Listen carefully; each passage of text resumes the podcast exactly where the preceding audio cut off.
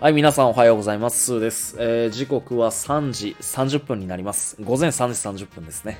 えー、ほとんどの方また寝られてると思うんですけど、えー、また今週も1週間頑張っていきましょう。ということで、かなり久しぶりの、えー、配信になるとは思うんですけど、まあ、ここ1ヶ月ぐらいですね、あんまり配信できてなくて、うーん、まあ結論から言うと、まあ、この音声市場に対して僕自身相当いろんなことを考えて、まあ、悩んでたってわけではないんですけど、あのいろいろ考えて考えて考えすぎて、手と口が完全に止まっちゃってたっていうのが、まあ正直なところです。まあ特に言い訳することもなく、まあサボってたっていうことと同等だと思います。はい。っていうのが、あのー、今年の年始2023年の一発目から、音声市場にはものすごく力を入れていきたいなっていうふうに僕自身誓ってました。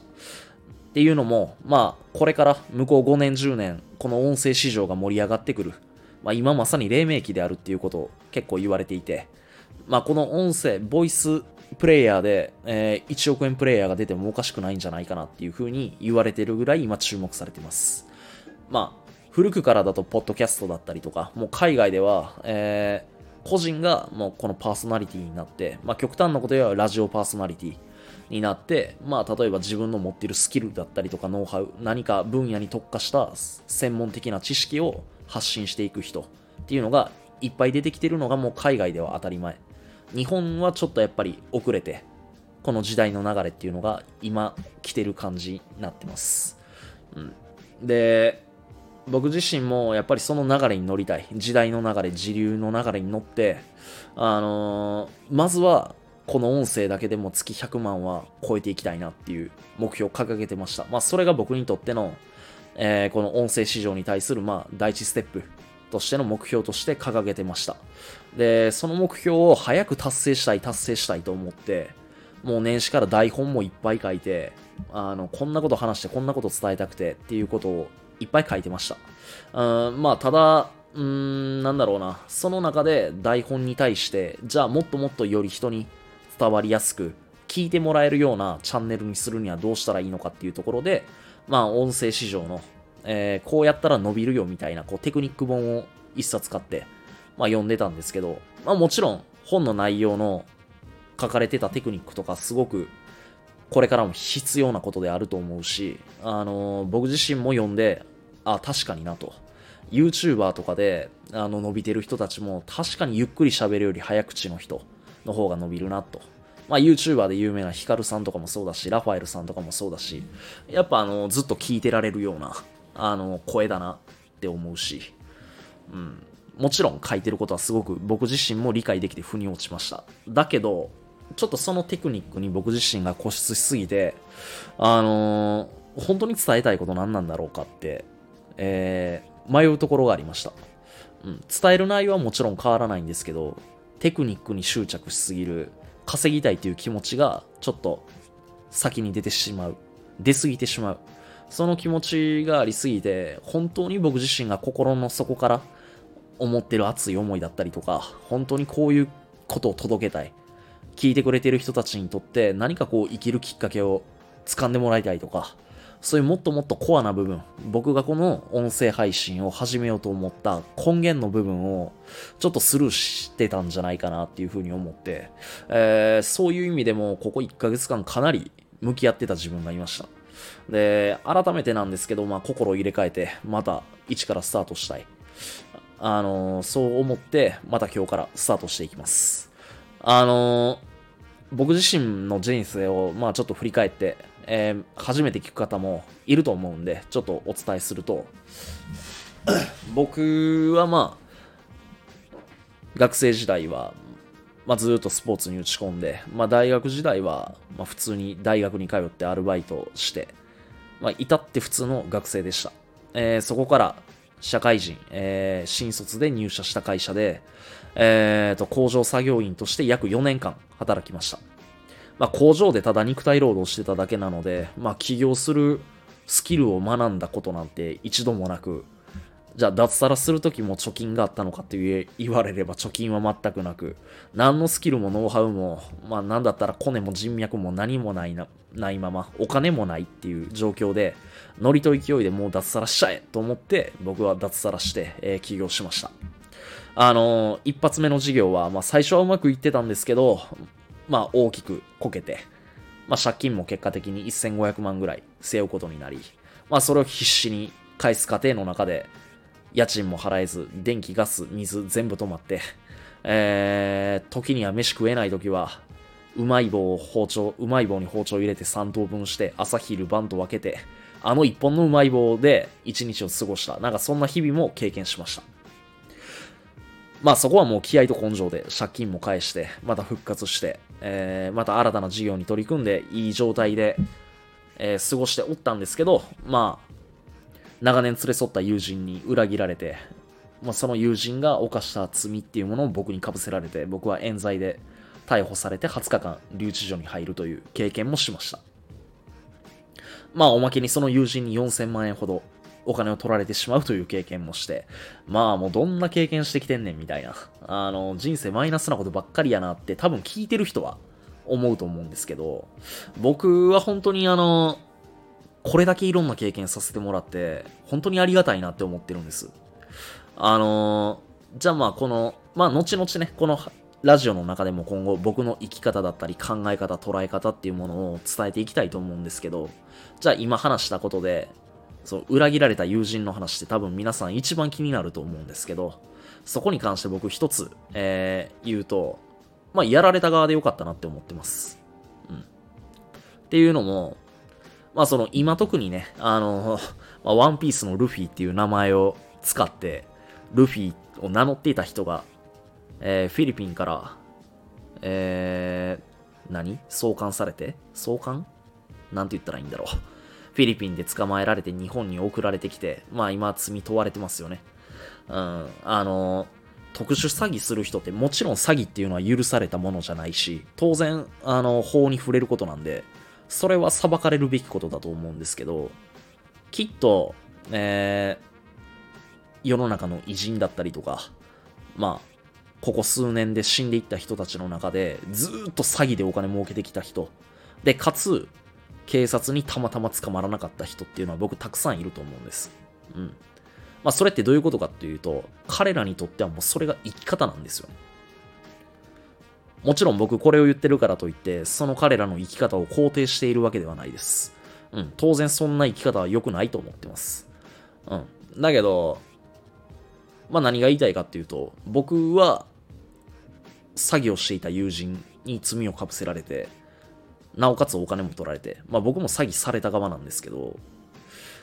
僕の友人もあるし、それは生き方なんじゃないかなと思ってます。うん。で、おそらくもう僕の目の前から消えてしまって、彼も今どこかで、その詐欺をし続けて、生計を立てて生きていってることやと思います。うん。でもそれが彼にとっての生き方である以上、僕自身は、うん、肯定する気はないですけど、完全に否定できるかって言ったら否定できないんですよ。もちろん被害に遭われた方、もしかしたらこれから遭われる方にとってはすごく酷なことかもしれないけれど、うん。だけど、皆さんも考えてほしいんですけど、もし皆さんがそういう生き方を、まあ、例えば20代、30代で、その生き方をして、お金がたくさん入ってくる、いい暮らしもできる。もちろんいいかもしれない。うん。だけど、この先40、50、60で、60、70で年取っていった時に、おそらく、まあ大体高齢の方を見ていると、人生を結構振り返る人って結構いると思うんですよ。人生振り返った時に、例えば高齢、自分が60、70になった時に、俺や私はなんて生き方をしてきたんだみたいな。そんな形で追いぼれていく人生って嫌じゃないですか、やっぱ。残りの人生、残り少ない人生を反省と自分の罪、罪の心で苛まれていくっていう、そんな人生って僕絶対送りたくないなと思って。だったら、今まだ僕もなんやかんや言うて若いんで、この若いうちに、まあ騙されるっていう一つの経験、してよかったなって思ってます。絶対今後出会う人たちにそんな経験はしてもらいたくないし、もちろんそういう騙す側の生き方もしてもらいたくないし、うん。僕は僕で、まあ、こういう人を信用してしまった自分の能力のなさっていうのも、この経験ですごく痛感したと思ってます。だからこそ、まあ、これからの人生を違う形で新たに向き合えた、えー向き合っていく、その新しい気持ちで、今僕は生きてます。うん。まあ、それに自分が1回2回ね、辛い経験、しんどい経験、地獄に落ちると、やっぱ他人に優しくなれるんですよね。もし他人がなんか僕の大切な友達とかが、なんかちょっと悪いことしちゃったりとか、とんでもなく大きな失敗しちゃったって、どっちに転んでも、なんだろうな、僕は、うん、人の痛みがやっぱりわかる。自分が大きい痛みを経験したから。経験することができたから、あの、人の気持ちに寄り添えるっていう力。これは僕は結構誰よりも持ってるんじゃないかなと思って。もちろんこれから生きていく上で、すごくいい経験させてもらったなって思ってます。うん。まあ、そういう意味では僕を騙してくれた友人に感謝してる部分もあるんですよね。客観的に聞いたら、この話、多分誰も理解できないと思うんですよ。うん。相当辛い経験してる人でないと。うん。だけど、なんだろうな。毎日例えば、普通に朝起きて、寝不足のまま仕事に行って、働いて、ああ今日も頑張ったなって帰ってきて、なんとなく風呂入って、なんとなく飯食って、なんとなくテレビ見て布団に入ってみたいな。まあ僕まさにサラリーマン時代そんな感じだったんです。まあなん、まあもう一つ言うと、まあ仕事終わって、まあシャワー浴びて、服着替えて、もうなんか都会に飲み屋街に遊びに行くみたいな、そんな日々ばっかり送ってて、何の変化も成長もしない、何のダメージも受けない人生ばっかりだったんですよ。まあそれはそれで僕は楽しかったし、悪くはないなとは思ってたんですけど、うん、まあやっぱり刺激のない人生ってやっぱり面白くない。で、やっぱ世の中で僕の身の回りで自分よりも圧倒的に成功している人たち、はるか雲の上の人たち、もう総資産何千億みたいな、何百億何千億、そんな人、いっぱいいるんですけど、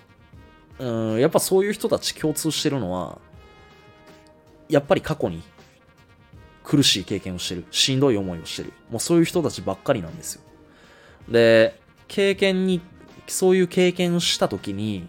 自分自身がどういう思いで、その現実と向き合って、自分自身の感情とどう向き合って、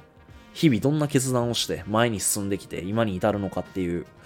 その過程の話、聞けるのってものすごい僕の人生のプラスになるんです。で、僕自身も今、語れることっていうのはたくさんあります。辛い経験しても、必ず生きるっていうことを、日々生きるということを選択すれば、必ず光は差してくるし、扉も開く。だから前に進んでいける。僕はそれを経験してきた。で、僕はそういう経験をしたからこそ、今、生きることに苦しんでいる人たち、一歩踏み出したいけど踏め踏み出せない人たち、その人たちに対して何か勇気やきっかけっていうものを与えられる人であるっていうふうに僕は自負してます。だからこそ伝えられること、今の自分だからこそ伝えられることっていうのがたくさんあると思って、えーこの音声配信をスタートさせたいなと思思ってます。あ、思ってますっていうか、思ってスタートさせました。うん。なんかその初心をちょっと年始から気合入れすぎて、稼ぐことにばっかり集中してて、僕自身忘れてたなって、そういうところ書いてたなって、ちょっと最近気づいたんです。うん。あのーそこに気づけなかったここ1ヶ月間っていうのは、正直ここにエネルギー注ぐことができなかったです。あのーテクニックばっかり学んで、とにかくこの音声プレイヤーで、俺はめちゃくちゃ有名になってめっちゃ稼ぎたいって。あその思いは全然今も変わりはないんですけど、まあその気持ちとの向き合い方っていうのが、まあ今は変わったなって。僕が本当に伝えたいこと、あの、これをやりたいと思った、そもそもの根源っていうものを忘れずに、謙虚な姿勢で、謙虚な気持ちでやり続ければ、結果的に必ずそこの位置にはたどり着くだろうっていうふうに今確信してます。だから、だからこそ、また改めて新たな気持ちで今の自分に届けられること。今の自分の人生経験で、人生経験で得てきたこと、えー、そこで得た考え方だったり、価値観だったり、生き方っていうものを、この声を通じて伝えていきたい。まあ、その気持ちがしっかりと固まったので、えー、また、ここも始めていきたいと思ってます。なので、今後は、なんだろうな。ちょっと1月とかって僕、気入りすぎて、ものすごい早口でペチャペチャ喋ってたと思うんですよね。なんかそれも本に書いてるテクニックをそのまま鵜呑みにして、あのー、やっちゃってた部分も僕は正直あるなと思って、まあ今改めて聞くとちょっと恥ずかしいんですけど、うーん、本当に伝えたいことをそのままありのまま伝えるっていうこと、それがやっぱ一番大事なんだなと思って。ただその上で、あのー、うまくいっている人の真似だったり、テクニックっていうものを僕自身も分析して、自分のものにして、自分色でしっかりと発信できるような、やっぱ個性あふれる、えー、このチャンネルにしていきたいと思うんで、えー、ぜひ皆さんこれからも、えー、楽しみにしておいてください。えー、きっと僕が今まで得てきたことを感じてきたこと、人生経験で学んできたこと、それを発信できる内容で皆さんのためになることって僕はいっぱいあると思います。あの、まあ、今人生で悩んでいる人、今後のキャリアで悩んでいる人たち、起業したいけど、まあ、なかなか一歩踏み出せないとか、あの、もしかしたら中には学生さんの中でも、なんかこう、